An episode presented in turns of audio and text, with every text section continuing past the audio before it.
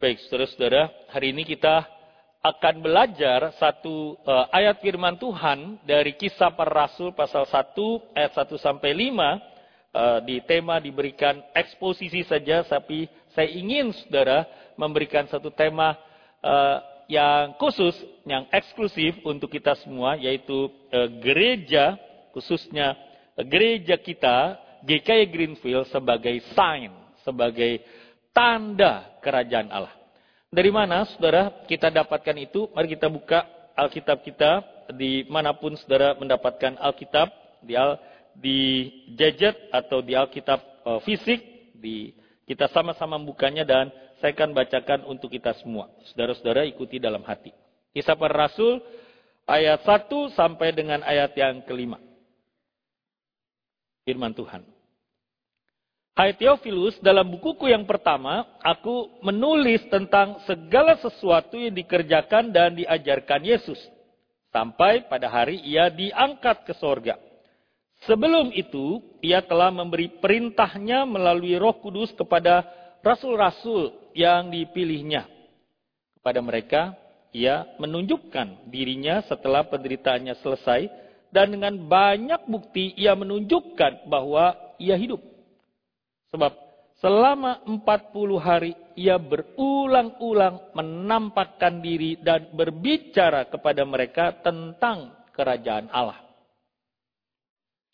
Ayat 4. Pada satu hari ketika ia makan bersama mereka, ia melarang mereka meninggalkan Yerusalem dan menyuruh mereka tinggal di situ menantikan janji Bapa yang sebagaimana dikatakannya telah kamu dengar dari aku. Sebab Yohanes membaptis dengan air, tetapi tidak lama lagi kamu akan dibaptis dengan Roh Kudus. Amin. Saudara, dalam dua minggu terakhir, kalau saudara ikuti, entah lewat online pada waktu saudara libur, atau uh, ketika saudara hadir di musim uh, lebaran yang lalu, saudara di tempat ini, kita mendengarkan dua topik terakhir yang diekspos dari Injil Yohanes. Saudara kita belajar dari Petrus yang telah jatuh, yang dalam doa tadi disebut oleh Lause Mario, bahwa Petrus ini saudara perlu menyadari siapa dirinya, perlu mengetahui how deep, betapa dalamnya ia telah jatuh dan gagal dan berdosa di hadapan Tuhan.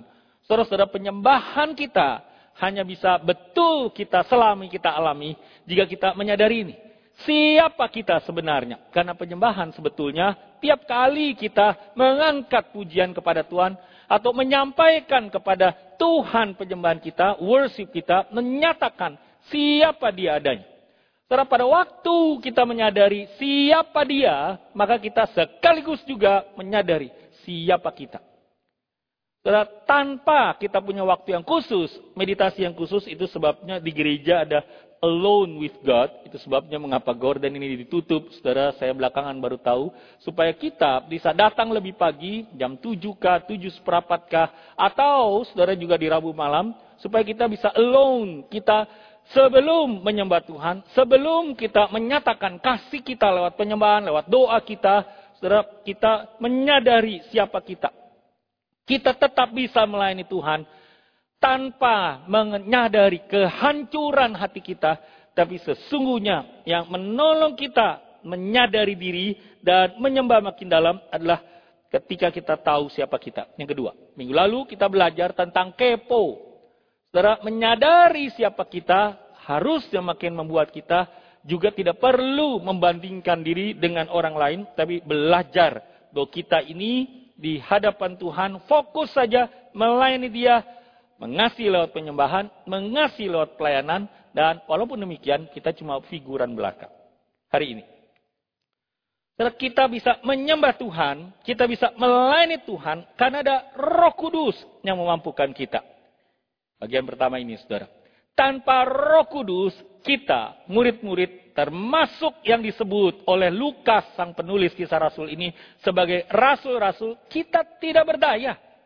Kita tidak punya kemampuan, kita tidak punya power, kita tidak bahkan terhubung dengan Tuhan. Walaupun kita sedang sebut menyembah Tuhan, mengasihi Tuhan. Hanya roh kudus yang memampukan kita. Nah, kisah Rasul pasal 1 ayat 1 sampai 5 ini Saudara menggambarkan situasi sebelum sebelum Roh Kudus dicurahkan. Dr. Lukas memulai pendahuluan buku jilid 2 ini dengan satu kondisi di mana gereja belum ada. Sebutan Kristen pun belum ada. Murid-murid masih beragama Yahudi, mereka masih pergi sembahyang ke bait suci. By the way, saudara, eh, jilid satunya tentu adalah Injil Lukas. Nah, kondisi murid-murid yang kita baca tadi, sebelum nanti kisah Rasul pasal 2, saudara, adalah mereka yang tidak punya kekuatan, tidak punya keberanian, tidak tahu arah. Mesti bagaimana. Betul mereka adalah saksi mata dari apa yang dikerjakan Yesus. Itu disebutkan saudara di ayat yang ketiga. Mendengar langsung apa yang dikatakan Yesus. Mereka saksi hidup bahwa Yesus yang telah bangkit itu menyatakan diri ulang-ulang kepada mereka Bahkan Yesus sengaja makan bersama mereka untuk menunjukkan bahwa penglihatan mereka bukan maya, bukan semu, bukan juga bayang-bayang. Penglihatan mereka dan pengalaman mereka dengan Yesus yang bangkit pengalaman nyata. Namun mereka tidak punya power untuk melanjutkan apa yang Yesus perintahkan. Memang kalau kita menyelidiki pasal satu ini, kisah para rasul sampai nanti pasal 28 kita akan menemukan dinamitnya atau powernya Roh Kudus mengerjakan karya maha dahsyat, lanjutan dari apa yang dikerjakan oleh Tuhan Yesus. Hanya dalam tempo 60 sampai 70 tahun gereja bertumbuh menjadi ribuan bahkan mungkin ratusan ribu, mungkin saja jutaan orang, Saudara, tidak ada statistik waktu itu yang sebarannya mulai dari Yerusalem sampai pusat kerajaan terbesar waktu itu, kekaisaran terbesar waktu itu adalah Roma. Dan itu yang kita baca, saudara, dalam Injil, dalam kisah para rasul ini. Tapi tunggu dulu, saudara.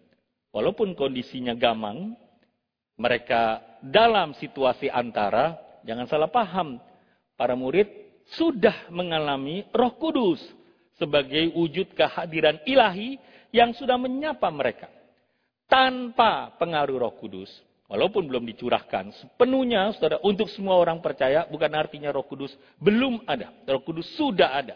Sejak awal kitab kejadian kita diberitahu, roh alam layang-layang. Roh Allah dalam ketritunggalan itu terlibat dalam penciptaan. Kita juga sudah melihat roh Allah dalam perjanjian lama. Kalau saudara ikuti Kitab Keluaran sepanjang minggu ini kita merenungkan itu dari Gemah. Roh Kudus memberikan hikmat bijaksana kepada Bezalel yang membuat seni begitu indah di kemah suci. Nah, Roh Kudus saudara, sudah ada tapi belum dicurahkan keseluruhan. Hanya bagi orang tertentu di perjanjian lama, raja, imam, nabi, dan orang-orang yang tunjuk khusus di, oleh Tuhan. Sekarang, saudara, murid-murid ini kalau tanpa pengaruh Roh Kudus, karya Roh Kudus dalam hidup mereka, mereka tidak bisa menerima bahwa Yesus itu adalah utusan Yahweh, utusan Allah. Jadi Lukas sebelumnya menyatakan kehadiran Roh Kudus dalam hidup murid-murid. Nanti Yohanes berkata Tuhan Yesus menghembuskan Roh Kudus itu. Tapi juga saudara Lukas menyatakan ekspresi kehadiran Roh Allah dalam diri Yesus itu luar biasa dalam hikmat pengajarannya yang melampaui, yang berbeda dengan para ahli Taurat. Sekarang, di dalam dan melalui Yesus, Tuhan Allah mengirim pesannya kepada umat manusia dengan dibungkus darah, tulang, daging, otot, kulit dalam satu sosok pribadi yang seperti kita. Hidup tinggal di antara manusia selama lebih dari 30 tahun berkhotbah, mengajar, menyembuhkan, usir setan, bangkitkan orang mati. Namun pada puncaknya dia disalibkan, dia dikubur, dia bangkit dia dalam kehidupan yang baru. Nah, pesan apa di dalam hikmat Roh Kudus yang mau disampaikan oleh Yesus yang menjadi daging ini?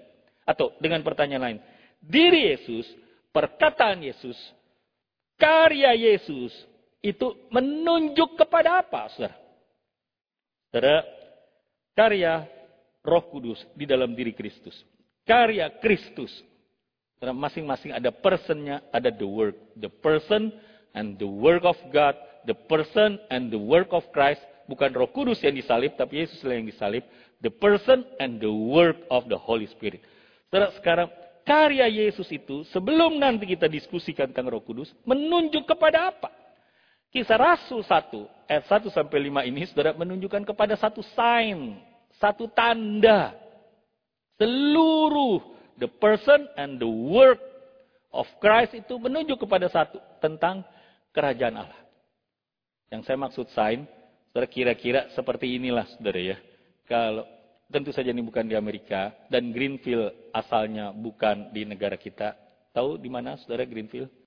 Eh, Google gampang langsung dapat saudara atau Google Map langsung dapat di Carolina saudara di South Carolina itu di satu kota namanya Greenfield. Nah itu eh, penunjuk arah kalau menuju Columbia saudara ke kanan, kalau lurus dan ke kiri itu menuju ke Greenfield. Itu tanda jalan menuju kepada satu kota yang kemudian nanti begitu tiba welcome to Greenfield. Sekarang saudara, eh, Tuhan Yesus dengan semua karyanya itu menunjuk kepada apa? Menunjuk pada kerajaan Allah. Gereja termasuk di dalamnya GKI Greenfield, saudara, harusnya menjadi penunjuk arah. Paduan suara kita menjadi penunjuk arah kepada apa? Kepada kerajaan Allah dan nilai-nilainya ini. Saudara, sekarang mari kita lihat yang kedua kalau begitu. Apa itu kerajaan Allah? Hari ini kita akan bahas tentang ini, saudara. Apa itu dan jika ini kerajaannya, mengapa Yesus yang Raja semesta, pencipta langit dan bumi, saudara berkuasa penuh meski menderita di dalam hidup. Ya pasti sesungguhnya bisa menghindari penderitaan, tapi ia tempuh jalan derita itu. Nanti hari kenaikan, ketika kita sama-sama berkumpul lagi 18 Mei, pukul 9, saudara kita akan bahas bagaimana kerajaan Allah itu diwujudkan setelah diformat ulang oleh baptisan roh kudus. Nah, sekarang kita lanjutkan saudara. Di dalam Injil Lukas saja, jilid 1, ada 39 kali kata kerajaan Allah ini disebutkan. Berarti Lukas dengan sadar inti dari kekristenan adalah tentang kerajaan Allah.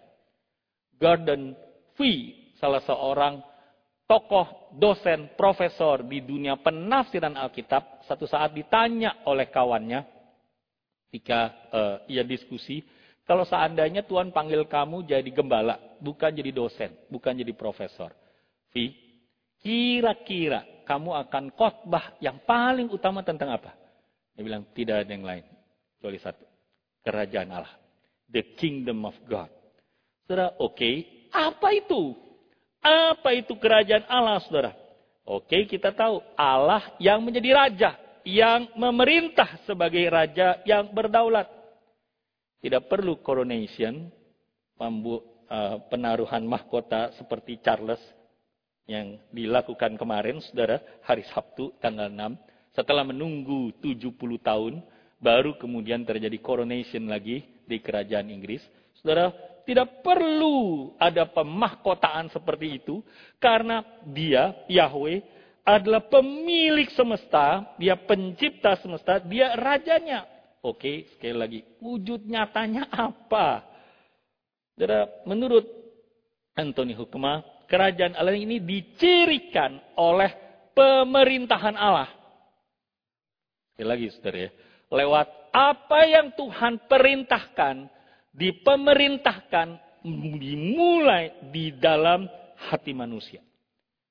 Ia menyatakan kasihnya, keadilannya, belas kasihan ilahinya di dalam diri kita, terutama orang-orang percaya, dan melalui kita untuk menunjukkan siapa sang raja sejati kepada dunia. Itu sebabnya saya sering ungkapkan ini. Sebetulnya buah roh kudus itu, betul saudara buah roh kudus itu merupakan kerjasama antara roh kudus dengan kita. Roh Kudus berkarya semata-mata dia saja berkarya pada waktu mengaplikasikan karya Kristus di dalam kehidupan kita. Itu dia saja. Tidak ada peran kita manusia. Tapi ketika kita bertumbuh, menghasilkan buah roh, saudara, maka itu kerjasama antara roh kudus dengan kita. Tapi rahasianya apa? Kuncinya apa? Kuncinya cuma satu kata. T-A-A-T. Taat. Nanti roh yang menghasilkan kasih, sukacita, damai sejahtera. Orang yang mencicipi, merasakan buah roh itu. Tapi balik lagi saudara.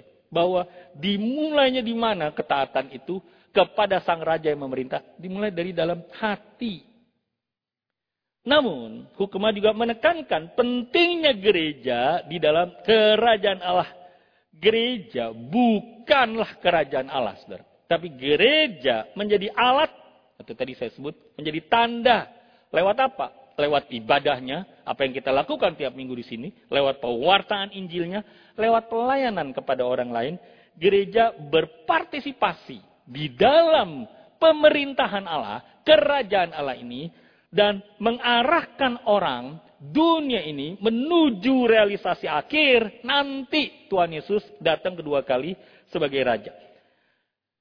Di dalam pikiran orang Israel tidak demikian.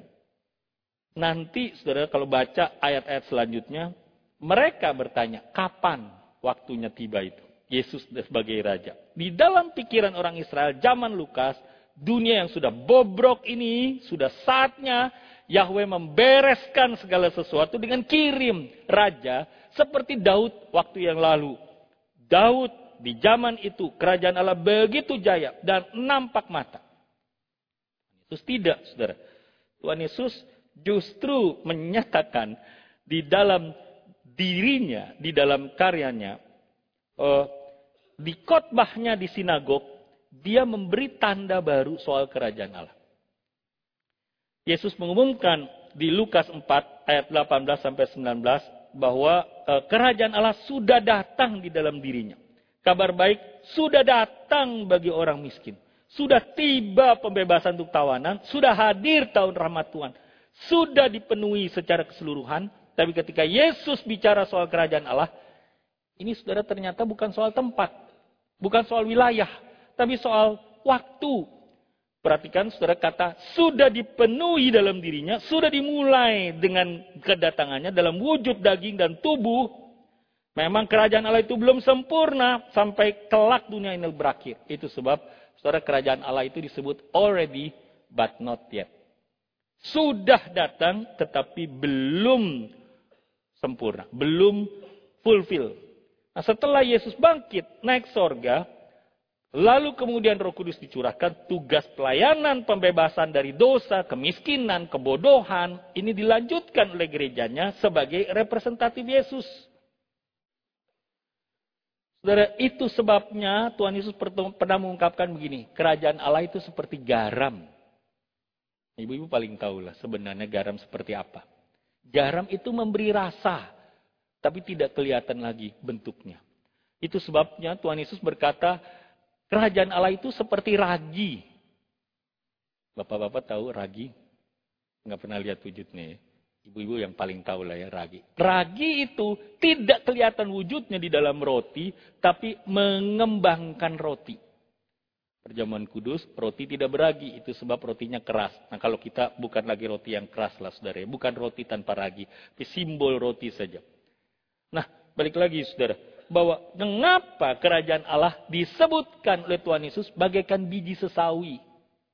Saudara, biji yang paling kecil di zaman itu yang dikenal oleh Israel adalah biji sesawi begitu kecil, begitu halus. Yang Tuhan Yesus pernah berkata bahwa kalau kamu punya iman sebesar biji sesawi saja, begitu kecilnya. Tapi saudara pernah lihat pohon sesawi seperti apa?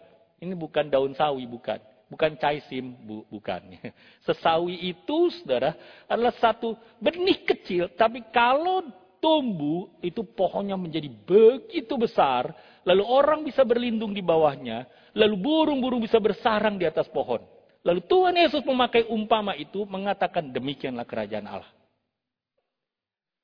Tidak nampak, meresap masuk, terus-menerus mempengaruhi, menjadi tempat di mana orang bernaung, dan seterusnya. Secara demikian Tuhan mendambakan kerajaan Allah di dalam gerejanya. Lalu secara demikian Lukas bukan cuma menulis 39 kata di Injil yang ia sebutkan. Tapi juga di ayat pertama saudara dari teks kita ini. Kerajaan Allah dari A sampai Z boleh dikatakan begitu saudara, oleh Lukas disebutkan kepada mereka yang menunjukkan dirinya setelah penderitanya selesai dan dengan banyak tanda yang membuktikan bahwa ia hidup selama 40 hari ia berulang-ulang menampakkan diri dan berbicara kepada mereka tentang kerajaan Allah. Nanti dia terakhir pasal 28 dan 31 dengan terus terang dan tanpa rintangan apa-apa ia yaitu Paulus memberitakan kerajaan Allah dan mengajar tentang Tuhan Yesus Kristus. Lukas secara teratur membubuhkan isi khotbah rasul-rasul dengan mencantumkan istilah ini. Mau Petrus, mau Paulus, siapa pun sudah istilah kerajaan Allah. Kisah Rasul 8, 14, 19, dan seterusnya. Saudara, yang menarik, saudara sadarkah waktu gereja kita didirikan? Saudara tahu alamat gereja kita by the way? GKI Greenfield, bukan Alive, saudara, bukan Ebenezer, bukan gedung itu, tapi gedung kita ini alamatnya Ayo masa alamat gereja sendiri nggak hafal. Greenfield Block AZ. Dengan sengaja, saudara, dan kalau saudara baca buku sejarah gereja GKY, saudara akan menemukan itu sengaja lalu diizinkan. Maksud saya intentionally. Lalu diizinkan oleh developer, diizinkan oleh Pemda, kita pakai bloknya blok A, Z. Nomor satu. Dengan kata lain, dari A sampai Z, biar Tuhan Yesuslah yang ditinggikan di sini. Amin, saudara. Kata lain, saudara. Seperti Lukas, dia mau lihat kerajaan Allah itu dari awal sampai akhir. Nilai-nilainya biarlah dinyatakan. Saudara Lukas membuat bingkai. Jadi sebetulnya saudara, kalau kemudian kita sebagai gereja, bukan gereja sebagai organisasi, bukan sinode, tapi kita sebagai gereja, Lalu ada sekolah untuk pendidikan, ada klinik, ada rumah sakit untuk pengobatan, ada pelayanan penjara untuk rehabilitasi, ada yatim piatu, ada pelayanan anak jalanan, rumah belajar, dan seterusnya. Setelah tidak salah. Inilah nilai-nilai kerajaan Allah yang Tuhan Yesus maksudkan.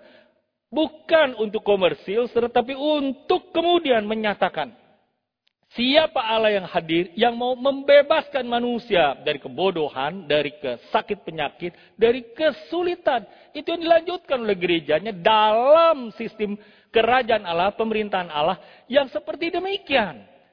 Tidak kelihatan, mungkin orang lain tidak perlu tahu nama kita, tidak perlu tahu benderanya GKY, kayak mereka merasakan seperti garam, seperti ragi, seperti biji sesawi itu yang menjadi pohon. Orang bisa bernaung di dalamnya. Orang mendapat berkat di dalam dan melaluinya. Saudara, oke. Okay. So, kalau begitu, apa powernya Yesus sebagai raja? Yang ketiga, saudara. Dia raja. Kehadiran Allah itu, saudara, pemerintah Allah, nanti diwujudkan oleh Kristus dan dilanjutkan oleh gereja. Tapi apa powernya? Betul Yesus sebagai raja, tapi yang dikerjakan apakah menunjukkan bahwa dia full power? Yang diwujudkan pertama-tama dalam karya Yesus dan yang paling utama adalah pengampunan dosa. Yang diberikan kepada umatnya, pada orang berdosa. Betul ada kuasa penyembuhan, diperluas nanti dengan juga pengusiran kuasa setan, saudara itu tanda-tanda kerajaan Allah.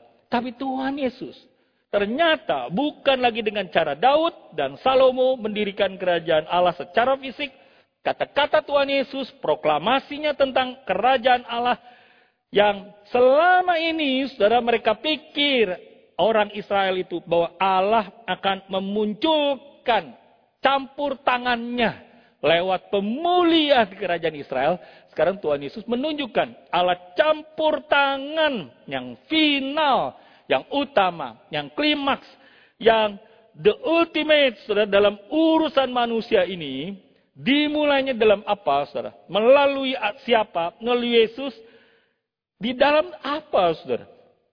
Sekali lagi, betul dia berdaulat atas angin ribut, betul dia bangkit, itu menunjukkan kedaulatannya juga atas maut.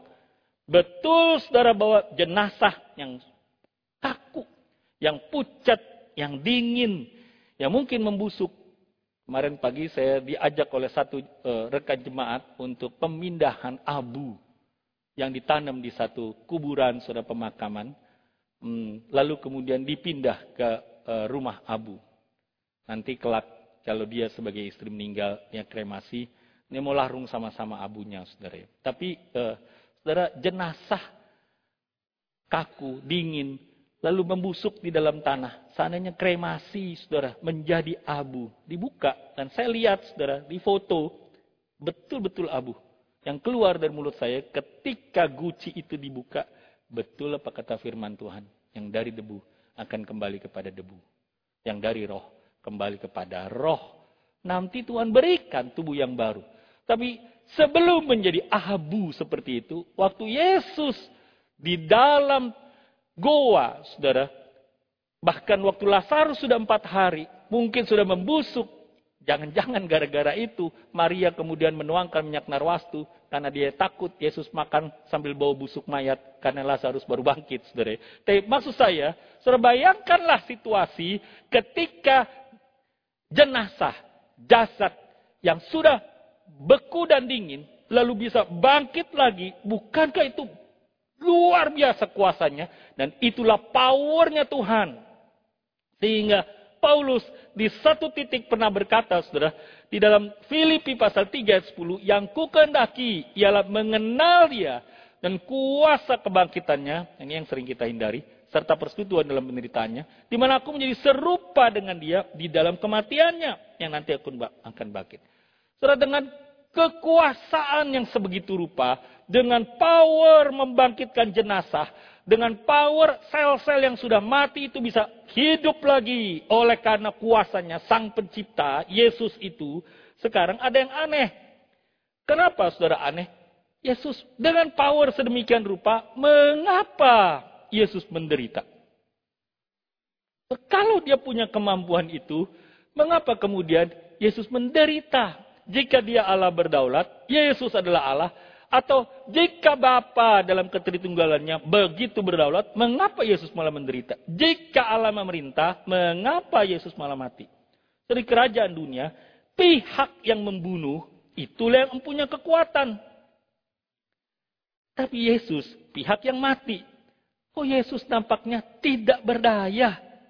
Saudara bukan cuma Yesus disalib dan mati, tapi sebagian besar nanti saksi-saksi, murid-murid di dalam kisah para rasul dianiaya, dipukuli, dipenjara, dirajam, dibunuh demi memperluas kerajaan Allah dan beritakan Injil. Saudara, kalau begitu, kalau kita merefer kepada Paulus di Filipi pasal 3, bagaimana saya mengenal kuasa kebangkitan ini? Bagaimana saya mengerti tentang persekutuan dalam penderitanya? Apa maksudnya? Sekali lagi saudara ya, kalau betulan dia berdaulat, apa? Bagaimana? Di mana? Wujudkan dengan mata saya. Kalau Yesus berdaulat, itu seperti raja yang lain. Bikin ibu kota baru misalnya, saudara ya. Atau paling tidak, ya jalanan Lampung Tengah diberesin. Atau apalah, saudara. Kalau Yesus benar berdaulat, mengapa dia tidak buat sesuatu yang real, yang nampak mata begitu Saudara, mana Yesus yang berkuasa itu? Mengapa ia perlu menderita dan mati? Ini bukan pertanyaan yang mudah untuk dijawab, tapi paling tidak saudara, Tuhan Yesus menunjukkan inilah jalan yang ia tempuh demi satu kepentingan buat saudara dan saya yang tidak bisa dikerjakan oleh pihak lain. Pertama-tama apa yang dia kerjakan saudara? Dia membayar hutang kita. Dia bayar kesalahan kita. Saudara, saya ingin mengajak kita mengertinya secara sederhana, saudara ya. Dulu saya tinggal di waktu kecil, umur 1 sampai 2 tahun di Keramat Jati, saudara kemudian pindah ke Kuitang. Kuitang waktu itu ya bukan real estate, saudara, tapi boleh dibilang kampung lah begitu ya. Papa saya uh, mantan pemilik dan mantan montir oplet. By the way, anak-anak uh, remaja tahu oplet nggak ya? Enggak ya. Austin, Austin. Enggak juga. Morris. BMW tahu BMW ya, kalau BMW tahu lah ya. Mercy tahu lah ya. Oplet itu dulu mereknya Austin dan Morris. Uh, oplet itu angkot, gitu ya. Nah, dulu papa uh, punya itu, saudara, tapi saya belum lahir dan seterusnya. Atau Honda, atau Innova mungkin yang kita tahu. Saudara, papa saya bukan cuma montir, anak-anak bilang dia MacGyver. Karena dia bisa memperbaiki apa saja, mulai dari arloji yang paling kecil yang pakai kekeran mata itu saudara kalau dia perbaikin. Dan dia bisa perbaiki kulkas dan televisi dan seterusnya. Karena dia montir, dia senang bertukang, dia punya peralatan komplit plit. Sebenarnya bukan cuma komplit. Cuma gara-gara tetangga banyak tahu, papa saya punya banyak eh, alat-alat, saudara, mereka suka pinjam. Dan saudara, uh, kami sering kasih. Belakangan susah kasih juga begitu ya. Karena apa saudara susah kasih? Karena kembalinya itu uh, sewaktu-waktu, saudara, tidak setiap kali sih, saudara ya, tidak utuh. Tangnya rusak, obengnya bengkok, kembangnya puntul begitu ya. Kalau obeng kembang begitu ya. Dan seterusnya, saudara. Saudara, kalau sudah rusak, ada yang ganti nggak? Atau yang minjem ganti nggak? Ya ganti sih sebagian. Tapi sebagian nggak ganti. Yang ganti siapa kalau nggak diganti? Yang ganti papa lagi beli yang baru begitu ya saudara ya. Belakangan akhirnya dia nggak mau lagi. Udah nggak usah kasih begitu ya. Dikasih pinjam rusak. Atau dia pilih, ini boleh kasih pinjam, itu nggak boleh kasih pinjam, dan seterusnya. Tapi mau siapa yang ganti, orang yang pinjam yang ganti, atau kami yang ganti, tetap mesti keluar uang, tetap mesti bayar. Saudara ngerti maksud saya sekarang? Saudara, mengapa Yesus perlu bayar yang rusak itu? Karena saudara memang perlu ada yang keluar, perlu ada yang bayar.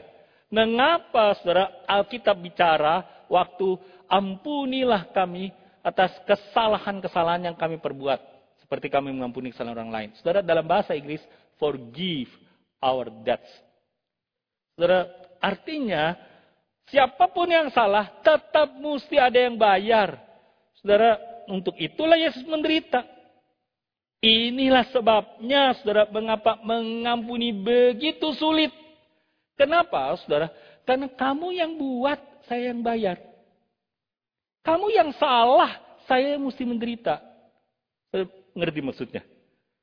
Saudara, Yesus menderita, walaupun dia raja, walaupun dia penguasa semesta. Tapi kemudian Yesus membayarnya. Mesti ada yang bayar. Walaupun penyebab kerusakannya bukan Yesus. Penyebab kerusakannya, penyebab hutangnya adalah kita.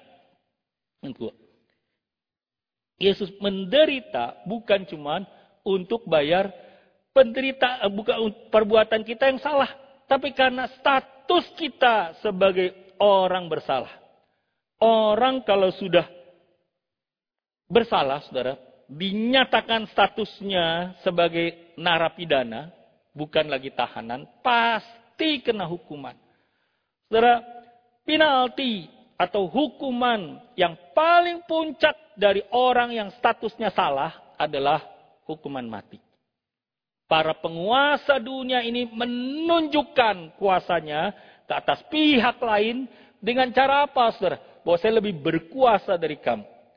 Saya memiliki kemampuan, memiliki ke kehebatan lampaui kamu dengan cara membunuh, dengan cara mematikan apa pun kata yang sudah pakai. Karena di Jakarta orang bilang matiin itu lampu. Saya waktu di Makassar bunuh itu lampu begitu sebenarnya ya.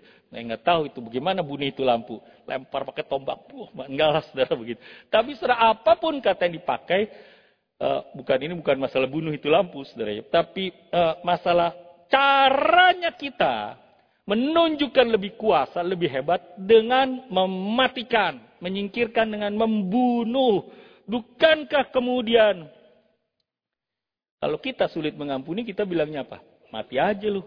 Rasanya kalau dia mati, selesai. Dan kalau musuh-musuh yang dahulu memusuhi, satu demi satu mati, seperti tokoh itu, saudara, musuh-musuhnya, kemudian satu demi satu mati, saudara. Saya nggak usah sebut siapa. Tapi, saudara, bukankah rasanya dan balas dendam selesai. Tidak perlu saya yang balas. Ada Tuhan yang balas.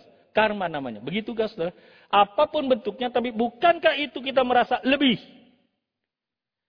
Saya melampaui. Saudara, Yesus ini yang punya kuasa, saudara ternyata tidak menghindarkan dirinya dari hawa nafsu jahat orang-orang berkuasa waktu itu, entah orang Farisi, ahli Taurat, Romawi, melalui semua kekerasan, nafsu jahat untuk melenyapkan semua dengki busuknya manusia, ia menyerap semua itu, dia ambil tempat ambil posisi kita, ia gantikan kita menerima hukuman. Padahal status salah, status menerima hukuman mati itu statusnya kita, saudara. Itu sebabnya kita yang telah menerima tebusan Kristus ini, kita tidak lagi menerima hukuman final, yaitu neraka. Kalau sekarang ini karena buat dosa, saudara dan saya susah, itu namanya disiplin dari Tuhan. Karena kasih sayangnya Tuhan. Tapi kita sedalam-dalamnya jatuh, sehebat-hebatnya gagal dan berdosa, saudara, hukuman final sudah ditanggung oleh Kristus. Buat orang yang telah percaya. Kalau kita sadar itu, bukankah kita menuntut diri hidup suci dan kudus di hadapan Tuhan? Karena Yesus bayar semua. Saudara. Hutang kita dia yang bayar, lalu dia gantikan posisi kita. Jadi alih-alih demonstrasi kekerasan dan hawa nafsu jahat manusia, justru di atas kayu salib, Yesus menggantikan posisi kita sebab cintanya. Cinta kasihnya mengalahkan bahkan renggutan maut yang seolah kuasa paling dahsyat dan tidak terkalahkan sengatnya itu. Dengan Yesus menderita, mati, bangkit, maut bukanlah hal terakhir, Kebangkitan adalah hal yang terakhir. Status kita sekarang sebagai orang bersalah ganti menjadi orang yang dibebaskan. Karena Yesus menjadi raja dalam sistem pemerintahan. Yesus adalah raja dalam sistem kerajaan Allah yang seperti demikian. Yang membebaskan. Jadi kalau kita menderita sekarang. Termasuk sebab kesalahan orang lain. Bukan karena Tuhan tidak sedang memerintah sebagai raja. Hanya kita belum tahu ujungnya bagaimana. Di sebelum kita tahu, Tuhan minta sekarang tunjukkan nilai-nilai kerajaan Allah itu sebagai representatifnya. Dengan cara bagaimana, saudara? Mengampuni. Tuhan Yesus mau kita menunjukkan kepada rakyat, penduduk, tentang tanda kerajaannya. Bukan memusnahkan, bukan melenyapkan, bukan menyingkirkan, tapi dengan kuasa pengampunan. So, the problem is, apakah kita sanggup? Kita tidak berdaya. Kita tidak punya kemampuan untuk itu. Kita tidak punya daya, saudara, untuk itu. Saudara, saya mau tutup dengan satu kisah. Bukan untuk membenarkan perjinahan atau perselingkuhan. Tapi untuk menggambarkan, memang tidak mudah untuk mengampuni. Satu saat sudah ada seorang hamba Tuhan ceritakan. Seorang istri ditinggal oleh suaminya. Saudara percaya nggak percaya? Ada loh suami yang berani berkata kepada istrinya, saya naksir sama wanita itu. Saya jatuh cinta kepada wanita itu. Saudara, ia ceraikan istrinya. Ia tinggalkan istrinya demi wanita itu.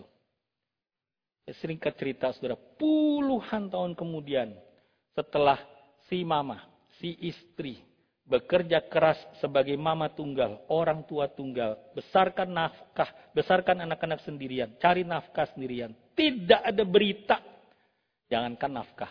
Pesan berita dari mantan suami tidak ada.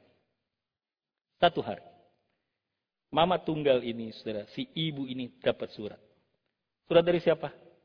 surat dari selingkuhan suaminya. Yang sekarang entahlah sudah menikah lagi atau tidak. Saudara. Apa isi suratnya? Pada waktu dia baca surat itu dikatakan bahwa eh, suaminya dan wanita itu tinggal di luar kota. Sempat beberapa waktu di luar negeri.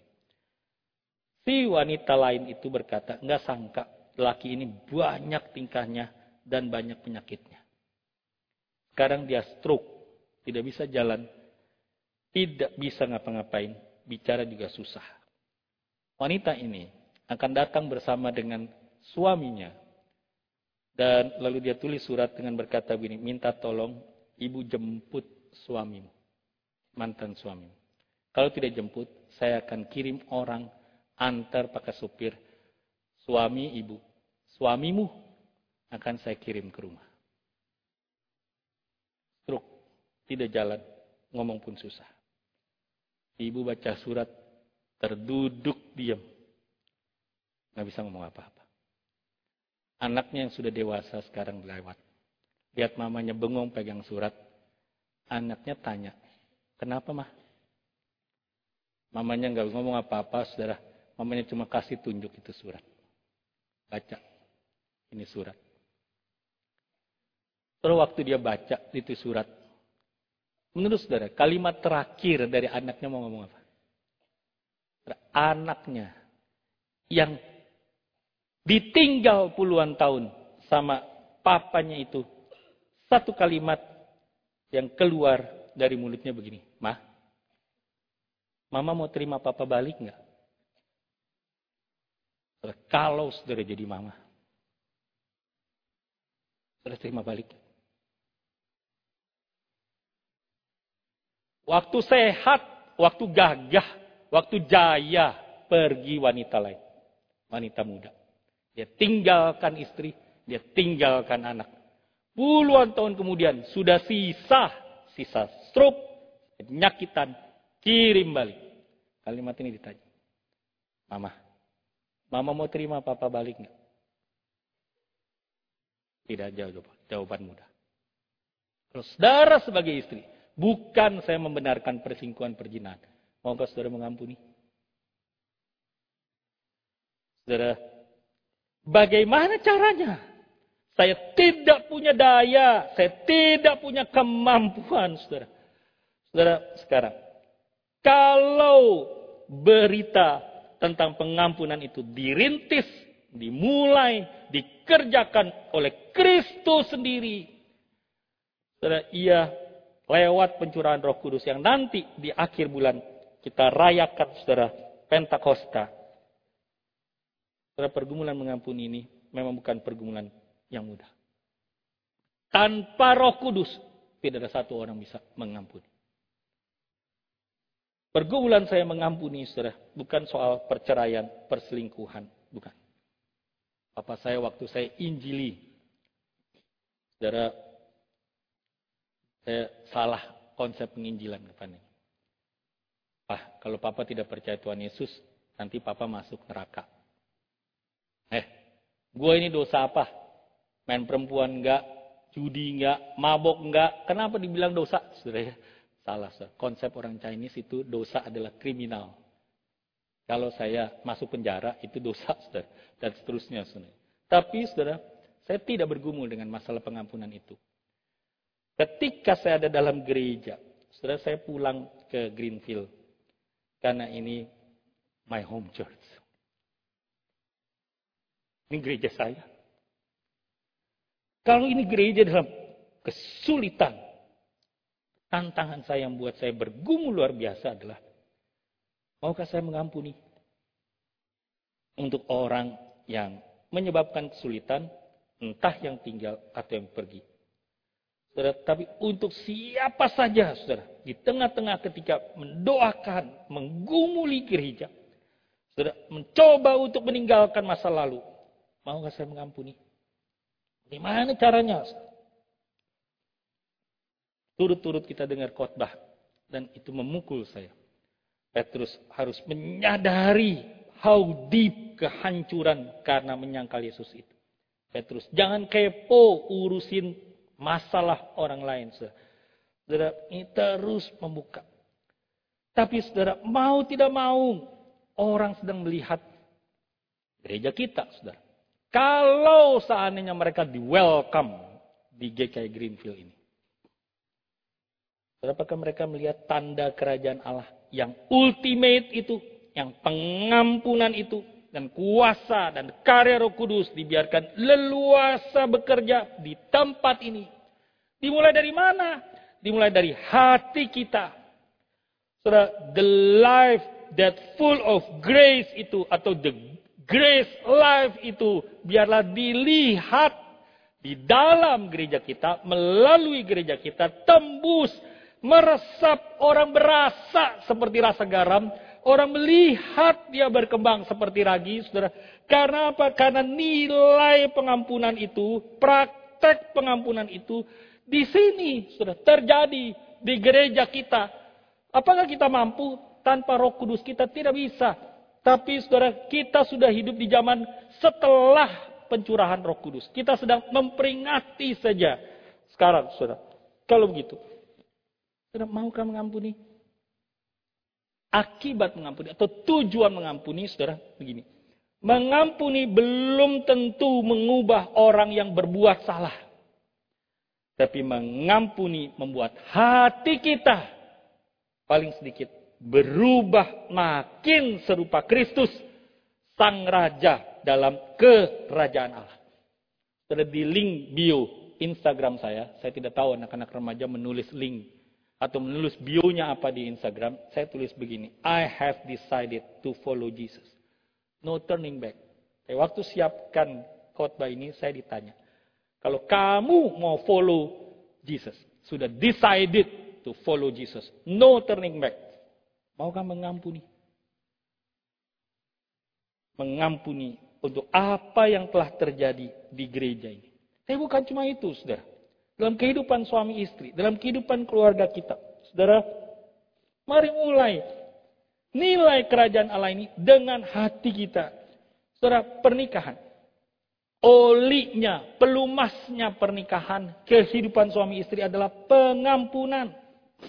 Langkah pertama mengampuni apa? Jangan balas. Kalau orang suami sendiri, istri sendiri sakitin saudara entah dengan kata-katanya, atau dengan mendiamkan, jangan balas diam. Ajak ngomong. Pah, makan nggak? Mah, aku pergi keluar, nanti pulang jam 9 malam. Tetap ngomong, saudara.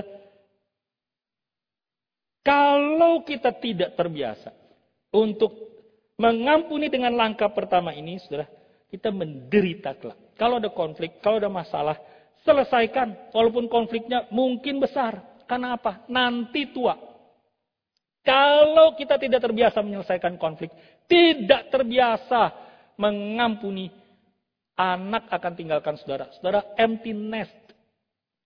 Kosong sarang, cuma berdua, berdua diam-diaman loh saudara. Antara suami istri. Mengampuni itu dimulai dari siapa? Mengampuni dimulai dari suamiku, istriku, orang tuaku, mertuaku, mantuku, anakku. Oke, bagaimana caranya? Nah, yang terakhir. Hari ini saya tidak ajak tukar pokok doa. Tapi saya mau ajak saudara berdoa ini, saudara. Mulailah mengambil langkah mengampuni dengan berdoa. Siapa pun nama yang saudara ingat, saudara hari ini katakan, Tuhan berkatilah dia. Doa dengan tiga kata ini saja. Tuhan berkatilah dia. Saudara, God bless you. Orang Inggris, orang Amerika, goodbye. Itu juga sama, saudara. Goodbye itu singkatan dari God bless you. Siapa pun yang pernah ngerjain saudara, membuat saudara begitu kepahitan, merusak semua tatanan kehidupan saudara. Mungkin bukan cuma setahun, puluhan tahun. Termulai dengan keputusan, saya doakan dia. Tuhan berkatilah dia. Yang kedua, Roh Kudus, tolonglah saya. Beri saya daya, kuasa, power untuk mengampuni. Mau? Mengapa kita mengampuni? Karena Tuhan Yesus mengajarkan, aku mengampunimu. Ku bayar semua hutangmu. Ku gantikan posisimu di tempat final itu. Maukah saudara? Mari kita doa dua kalimat ini. Tunduk kepala, satu dua menit berdoa. Masing-masing berdoa satu menit. Doa dengan dua kalimat tadi. Siapa pun yang roh kudus munculkan di benak saudara, di hati saudara sekarang. Nama siapa pun, wajah siapa pun. Saudara doa, tiga kata itu. Tuhan berkatilah dia. Saudara sebut namanya. Yang kedua, doakan roh kudus. Tolong saya. Beri saya daya, beri saya power, beri saya kuasa untuk mengampuninya. Masing-masing doa. Satu dua menit. Kalau ada lima orang, sepuluh orang, saudara sebut namanya di dalam hati. Mulailah mengampuni dari dalam hati saudara. Roh Kudus bekerja dari situ.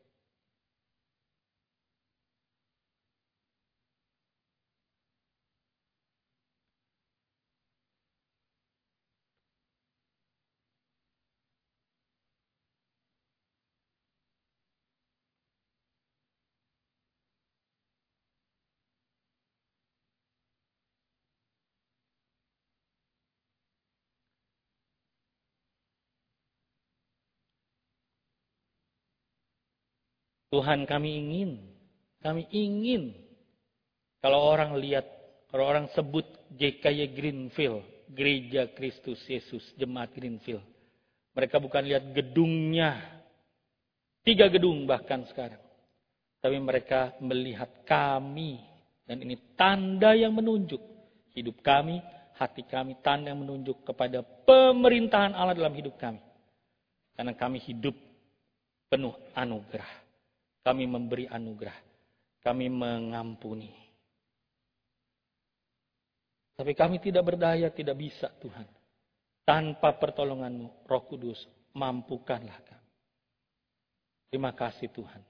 Ini jiwa kami, ini hidup kami, ini diri kami. Tolonglah kami sebagai gerejamu. Dalam nama Yesus.